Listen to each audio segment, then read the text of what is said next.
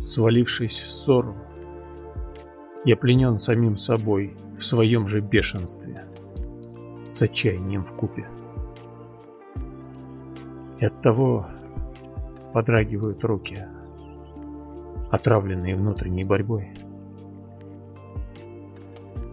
В провале чувств нет места для меня, сметенного пронесшейся лавиной.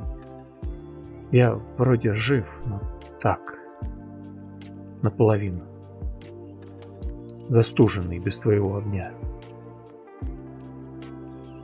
И в тот момент мне страшно не найти тропинки, направляющей к вершине, откуда глупо мы сорвались ныне, не одолев всех терний на пути. Любовь к тебе развеет гордость. Дым невместного среди двоих ранимых. Своей искренней открытостью хранимых от подражания, смирившимся иным.